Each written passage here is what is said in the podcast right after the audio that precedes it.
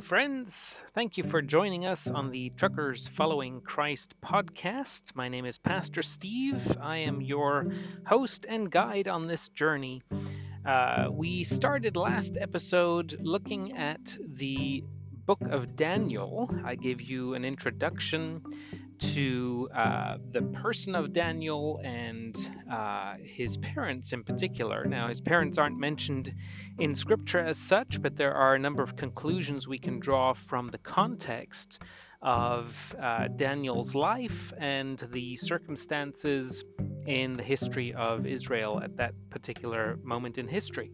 So, uh, the book of Daniel, we're going to look at parts of chapter 1 today, but I still want to give you kind of an overview of the book of Daniel in general. There are a few things that are important to understand, uh, and that is that the book as we have it. Um, in, in our English Bible, it's not in chronological order. And when we read it in English, obviously all uh, 12 of the chapters are in English, whereas in the original, Daniel is an interesting book because some of the chapters are written in Hebrew and some of the chapters are written in Aramaic. Uh, now, Daniel was taken into captivity into, into the Babylonian Empire where they spoke Aramaic. The Jews, of course, spoke Hebrew. Uh, so there is specific reasons as to why certain chapters are written in Hebrew and some written in Aramaic. So I want to explain that a little bit to you. So the first six chapters in the book of Daniel are a history of Daniel's life in the courts of both the Babylonians and the Persian Empire. Uh, the second six chapters are insight into the prophetic visions and dreams that Daniel received. So the first six look at the history, the second six look at prophecy. Language wise, chapters 1 and 8 through 12 are written in Hebrew. Uh, they were written specifically to the Jews with the intent that the Babylonians would not be able to easily understand what was written. The first chapter in specific is an introduction and a quick overview of who Daniel is as a person. And then chapters 2 through 7, being in Aramaic, uh, those speak of how God deals with Gentile nations. So we'll we'll look at those chapters uh, as we go on in the weeks ahead. But it's specifically communicating to the Gentiles how God interacts with them. Uh, then Daniel resumes focusing on the foretelling of God's developing relationship with Israel as a nation and uh, addresses specific uh, audiences, knowing that the Jews, of course, of that day could read both Aramaic and Hebrew. The Gentiles, however, pretty much uh, only knowing Aramaic. So, uh, again, just to recap, chapters 1 and 8 through 12 written in Hebrew, chapters 2 through 7 written in Aramaic. Now, here's the chronological order of the book. As I mentioned, it is not um, transcribed to us in a chronological order. So it's helpful for us to understand what the chronology is, and uh, also to, as we study this book, to read that book in the chronological order. So, first would be chapters 1 through 4, which deals with the captivity of the Jewish people and uh, specifically under Nebuchadnezzar. Then comes chapters 7 and 8. So we skip over 5 and 6 uh, chronologically. So it's chapters 1 through 4 and then 7 through 8. Uh, 7 and 8 are the dreams during the first and third year of Belshazzar, uh, also a Babylonian king after Nebuchadnezzar. Uh, then, chapter 5 would be next chronologically, which is the judgment of Belshazzar. You'll remember the handwriting on the wall. Uh, so, you've got chapters 1 through 4, then 7 and 8. Then comes chapter 5. After chapter 5 is chapter 9, which is Daniel's prayer uh, specifically relating to Jeremiah's prophecy and his uh, burden, Daniel's burden for his nation. Chapter 6 is then the lion's den, which is the next chronological section, and that is under the Persian rule. Uh, then chapters 10 through 12 finish out the book and uh, chronologically are at the end as well. And those are the dreams that are interpreted uh, in the third year of Cyrus. So again, chapters 1 through 4, then 7 and 8, then 5, then 9, then 6, then 10 through 12. So when you read this in the chronological order, uh, it can give you a deeper revelation of the book of Daniel and give you a, a more insight and understanding into what uh, journey he was on as well. Uh, so I encourage you to read it that way as we study.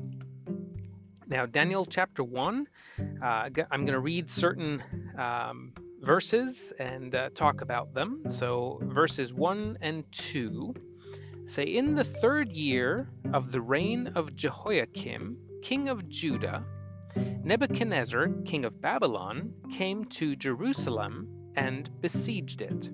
And the Lord gave Jehoiakim, king of Judah, into his hand, with some of the articles of the house of God, which he carried into the land of Shinar to the house of his God. And he brought the articles into the treasure house of his God. So, the historical context of this um, is important to understand because it correlates back to what we talked about last uh, last episode, um, looking at King Josiah. So the first chapter introduces us to the main character of the book, which is Daniel and his uh, companions. Uh, the Babylonian exile, which was appointed by God, the God of Israel. So you have to understand, God, who loves his people Israel, he chooses a wicked nation, the Babylonians, to discipline his people and bring them back to a pure relationship with the God of the Bible. Uh, the principles that are involved in, uh, in, in how God relates to his people. He desires faithfulness and he, he's very much against the defilement of his people.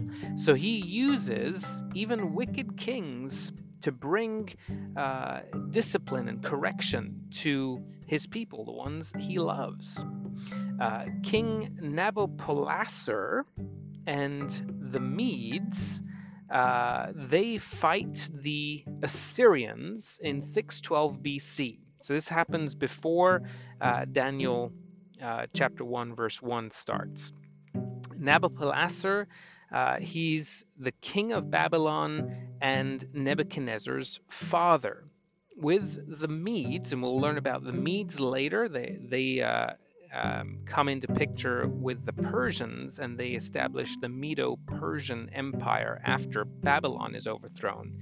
But at this particular point in history, Nabopolassar, uh, Nebuchadnezzar's father, together with the Medes as his allies, conquers Assyrian territory because the Assyrian Empire was the empire before the Babylonians, and actually the kingdom of Israel was taken into captivity um, under the Assyrians.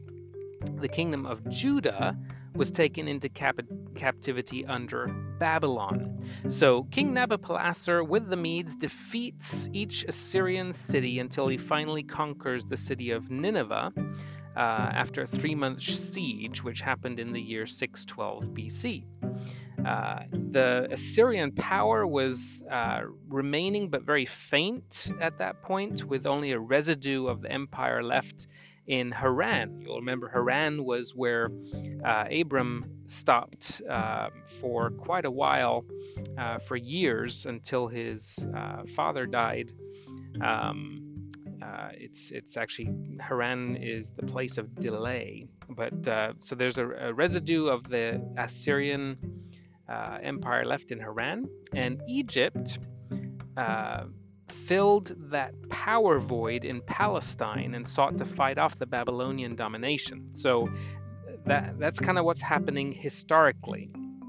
Pharaoh Necho, who's in charge of Egypt, he in 609 BC, he comes out and uh, he fights uh, battles trying to push back the Babylonians. And in that that time period of battling there is when King Josiah comes out and Necho reluctantly kills King Josiah. He warns him, he says, My fight's not against you. But uh, Josiah is uh, being disobedient to, uh, to the Lord in this instance and is killed in that battle. Now, Josiah's son, Jehoahaz, takes his place but is deposed by Pharaoh after three months. And Pharaoh puts in place uh, essentially a puppet king named Jehoiakim. Uh, now, Nebuchadnezzar, uh, he comes into the picture. He is hungry for conquest and he sweeps through the area known as Carchemish, uh, routing the Egyptians. He threatens Jerusalem but stops short of conquering them because of his father's death in 605 BC. So um, he routs the Egyptian army, but he doesn't conquer that area because he ha- he's called back to essentially uh, be made king in Babylon. So he he destroys the Egyptian army, besieges Jerusalem, uh, and he threatens to destroy it like he had the Egyptians forces them to pay tribute to him, but stops short of destroying them because of the news of his father passing away, and so he has to return to Babylon to take over the throne. Now, Nebuchadnezzar uh, makes two uh, stipulations, um, two requests, you could say, of the Jews for not destroying them. Uh, first, he wants young, talented, and gifted young boys for his court and second, he demands the valuable articles from the temple. So he gathers 12 to 16 year olds from the royal family and from the noble class who are good looking, gifted in all wisdom, quick to understand, um, understand the etiquette of the court, and uh, wants them to begin training in under his uh, under his auspices. Then he demands the treasures from the temple, and uh, the uh, Nebuchadnezzar uh, comes back years later to surround Jerusalem, uh, to starve them out, and the Lord actually gives Jehoiakim into Nebuchadnezzar's hand. So again, God is bringing about what he had told them, uh, told the nation of Israel, uh, kingdom of Judah, uh, he had told them that he would be bringing punishment, uh, discipline, correction, uh, and using an evil king to do it. Uh, the Lord alone is sovereign over his people's destiny. So we need to come to terms with that and understand that uh, God is a jealous God. If we uh, worship false gods, if we give our affections to falsehood and lies, He is jealous for us and He will come after us and do what, what is necessary to bring us back into a pure relationship with Him. He loves us so much that He'll deliver us into the hand of the enemy in order to make our hearts yearn for Him again. So God strategically opposes uh, our sin, uh, sin in our nation. So there's personal sin, but there's also corporate sin. And he opposes both of those. He opposes pride uh, by allowing our enemies to plunder us and exile us for a season. So it's his kindness uh, that uh, hin- hinders us from growing bold in sinfulness uh, and he he hinders us by allowing judgment to come. Uh, he allows our effectiveness to be stolen and our strength to be broken. Uh, the Bible calls this chastening or purifying, refining, pruning. Uh, it's the disciplines of a good father, allowing for our faith to be proven, to be genuine uh, through pressure. So God brings judgment on his people through exile. Uh, and it truly is his kindness towards them because he, he desires to remove everything that hinders love. And uh, disobeying God hinders love. Amazingly, when you look through the history of the people of Israel, God is able to preserve their identity, preserve their culture and their language, and to strengthen them and cause them to have a heart to hunger for their God. Uh, it's amazing if you think about how God has accomplished that throughout history. Uh, even in recent history, uh, before the Second World War, um, the people, the, the, Jews, still had their identity, still had their culture, still had their language, even though they didn't even have a nation to call their own. Uh, only God can do that. There's no other nation on this planet that, or people group, that has uh, survived all of their aspects of their culture and language uh, without having a place to call home. Now, when you are besieged and everything around you is crumbling, uh, it's important to understand who initiated that, who's in control, so that your heart doesn't fail from fear of the expectation of things to come. And I think, in terms of the end times, which is what we are ultimately studying, uh, we need to understand that God is the one who initiates the start of that final seven year period, which we call the tribulation. Uh, he is in control. He's the one who opens the seals. He's the one pouring out the wrath uh, on and the, the judgments on the planet. God is in control. We are not um, under the uh, rule of anybody other than God, even though bad things will be happening, God limits them in their scope because of his love and his kindness. He has to bring judgment on sin. He has to uh, remove everything that hinders love. And that's his motivation is to have a pure bride presented to him. And uh, he does that through bringing discipline. So um, let me read the next few verses in Daniel chapter 1, verse 3 through 7. Then the king instructed Ashpenaz, the master of his eunuchs, to bring some of the children of Israel, and some of the king's descendants, and some of the nobles, young men in whom there was no blemish, but good looking, gifted in all wisdom, possessing knowledge, and quick to understand, who had ability to serve in the king's palace, and whom they might teach the language and literature of the Chaldeans. And the king appointed for them a daily provision of the king's delicacies, and of the wine which he drank, and three years of training for them, so that at the end of that time they might serve before the king. Now, from among those of the sons of Judah were Daniel, Hananiah, Mishael, and Azariah.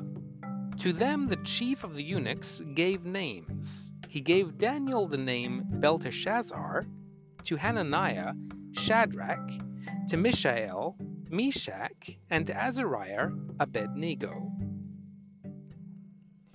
So, as a member of nobility, Daniel, at around age 15, is ripped out of his home, uh, taken from his culture, his family, his language. He's marched across the country for miles and miles in chains into captivity. Uh, and he's going to spend the rest of his life there. Now imagine what you would feel like if you're a 15 year old.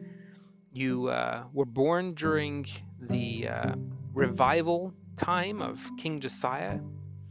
You had parents who taught you the ways of the Lord. But now, most likely, his parents have been killed, or at least left behind and Daniel is marched off into captivity in chains uh, to spend the rest of his life in a foreign place. Imagine the hopes and dreams and the aspirations that this young man would have had, and how they are dashed before his eyes in a very short time.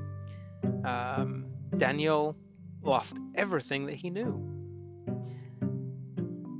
He lost his identity, his freedom, his manhood, uh, his routines, relationships, language, and culture, his parents, lost his name. They gave him a new name.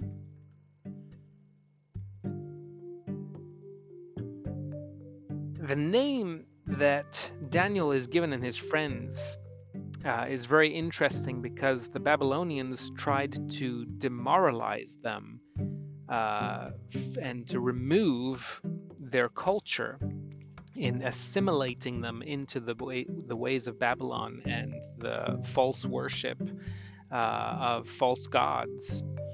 So Daniel, whose name means God is my judge, his name is changed to Belteshazzar, which means may Bel, which is a Babylonian god, protect his life.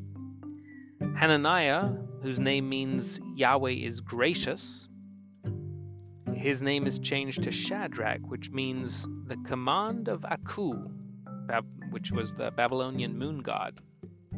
Mishael means who is what God is, changed to Meshach, who is what Aku is. And Azariah, whose name means Yahweh has helped or will help, is changed to Abednego, which means he's a servant of Nebo, uh, which is a reference to the second uh, mightiest god in the Babylonian pantheon, Nabu. So uh, it's interesting in in our even Sunday school material, we, we remember Daniel by his actual name, but we don't remember his three friends by their actual names. We remember them as Shadrach, Meshach, and Abednego. Um, but uh, Daniel, pretty much we, we all remember as Daniel, God is my judge.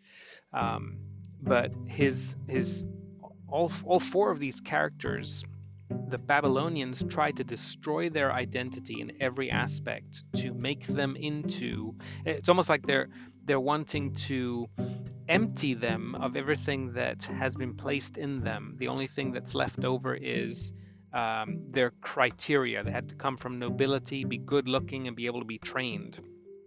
So uh, the Babylonians are trying to completely empty them from everything that's been poured into them uh, in their early years, their formative years, and trying to make them into something that um, that they are not. So their allegiance is essentially bought and secured. Um, that assimilation was the goal. Um, they were put through an intense training program for three years, uh, kind of like a concentration camp. Uh, they learned the language, the literature of the Chaldeans. They were acculturated into the wealthiest city of the day. Uh, they're entreated with the king's delicacies. They were given daily provisions of the king's uh, food and wine. Uh, they're entreated with the fine things, the best food, best drink of the day.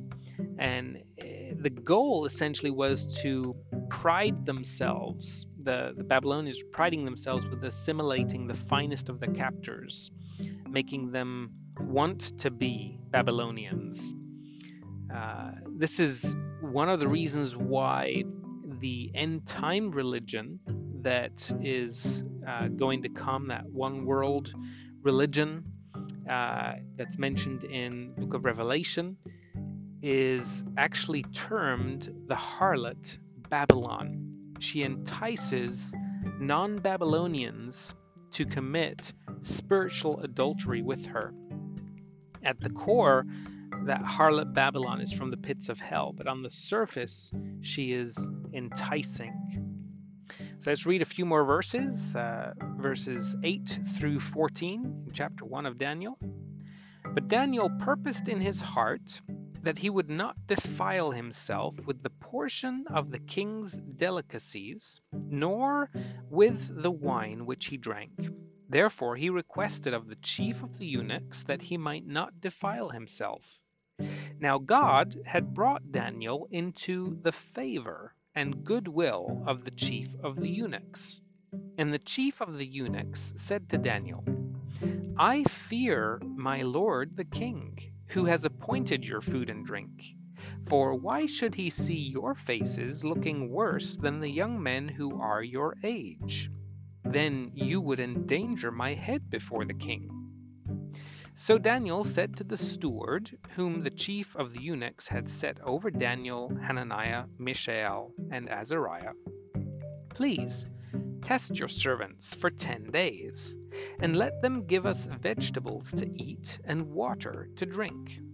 Then let our countenances be examined before you, and the countenances of the young men who eat the portion of the king's delicacies, and as you see fit, so deal with your servants. So he consented with them in this matter, and tested them ten days.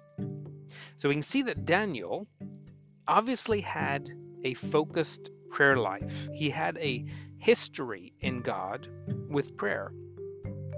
Daniel uh, 1 verse 4 tells us that Nebuchadnezzar was looking for young men who were gifted in all wisdom. Daniel was faithful in his studies and in his learning and was able to pass uh, that interview in order to be taken to Babylon. Uh, later on in Daniel 6, verse 10, it states that Daniel prayed three times daily facing Jerusalem as he had done from his childhood. So we know Daniel had been raised in a godly atmosphere of prayer and biblical instruction. This enabled him to endure in the day of trial. So, again, his parents had tremendous prophetic insight into uh, teaching their child to pursue God in prayer and fasting. Uh, even in the midst of that revival that was taking place under King Josiah. How are we training our children to develop those spiritual gifts and those spiritual disciplines?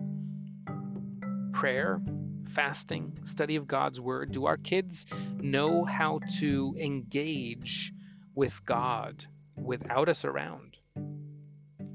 Daniel was prepared to face the judgment of his day. Uh, when Daniel was left with uh, choices that would be ungodly, there was a strength in his spirit that had been developed.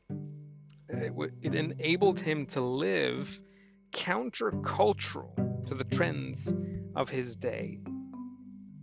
We live in a time period where that is becoming more and more necessary for us to live countercultural.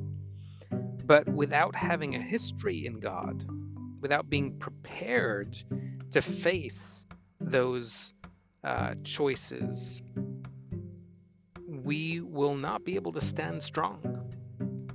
Daniel had to make a decision to follow God in the midst of confusion, in the midst of hurt, deep personal hurt and pain.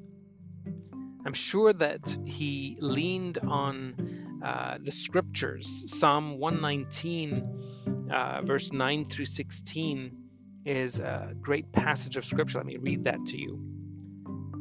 How can a young man cleanse his way? By taking heed according to your word. With my whole heart I have sought you.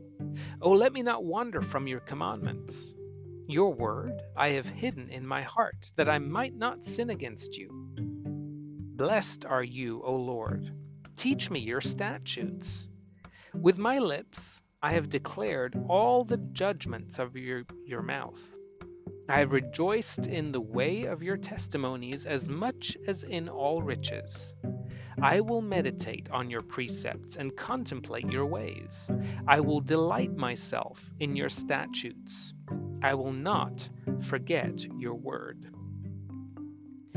So again, Daniel had to decide whether or not he was going to follow God in the midst of this confusion. Daniel chose to press in to God. There was nothing righteous in Babylon. If this 15 year old had not had a history in God, there's no way that he would have been able to stand up against the enticements that they were giving him to reject everything that was from his culture and language and religion. Uh, Daniel had a history in God that sustained him. He purposed in his heart not to defile himself with the king's delicacies. A 15 year old chooses the battleground of food. Food is a key issue at the end of the age as well. We have a whole judgment that will take place that will be famine. And we, as the people of God, we need to have a history in God of fasting and prayer. Fasting is essentially denying the pleasures in order to press into God and to pursue Him. And that's what Daniel had done from a young age, so that at age 15, he's able to choose that as his battle. He took a great risk at age 15. He didn't know how that was going to play out. He asks for permission. I mean, what 15 year old do you know that would have the courage to stand up to uh, his captors and uh, choose a battleground of fasting in order to stay pure. Daniel 1:17 tells us that he studied all the literature and wisdom of the day, including the other religions and their ceremonies, yet he chose that fasting as his battleground. Daniel knows the prophecies of Jeremiah uh, he refuses to join with the wicked rulers in partaking of the delicacies offered to him. Because obviously, the wicked ruler is seeking to destroy uh, Daniel's own people.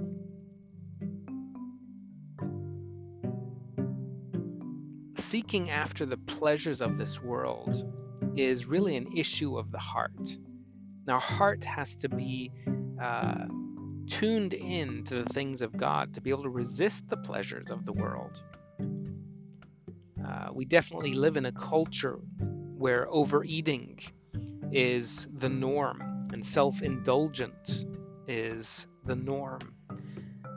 It's going to leave many people very dull spiritually, very lean in their soul, and very unprepared for what is coming. Consider these passages of Scripture Proverbs 23, verses 1 through 3. When you sit down to eat with a ruler, consider carefully what is before you, and put a knife to your throat if you are a man given to appetite. Do not desire his delicacies, for they are deceptive food. Psalm 106, verses 13 and following.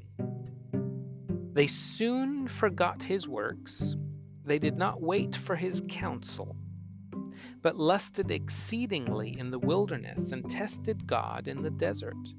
And he gave them their request, but sent leanness into their soul. But they sinned even more against him by rebelling against the Most High in the wilderness and they tested God in their heart by asking for the food of their fancy. 1 John 2, verses 15 through 17 Do not love the world or the things in the world.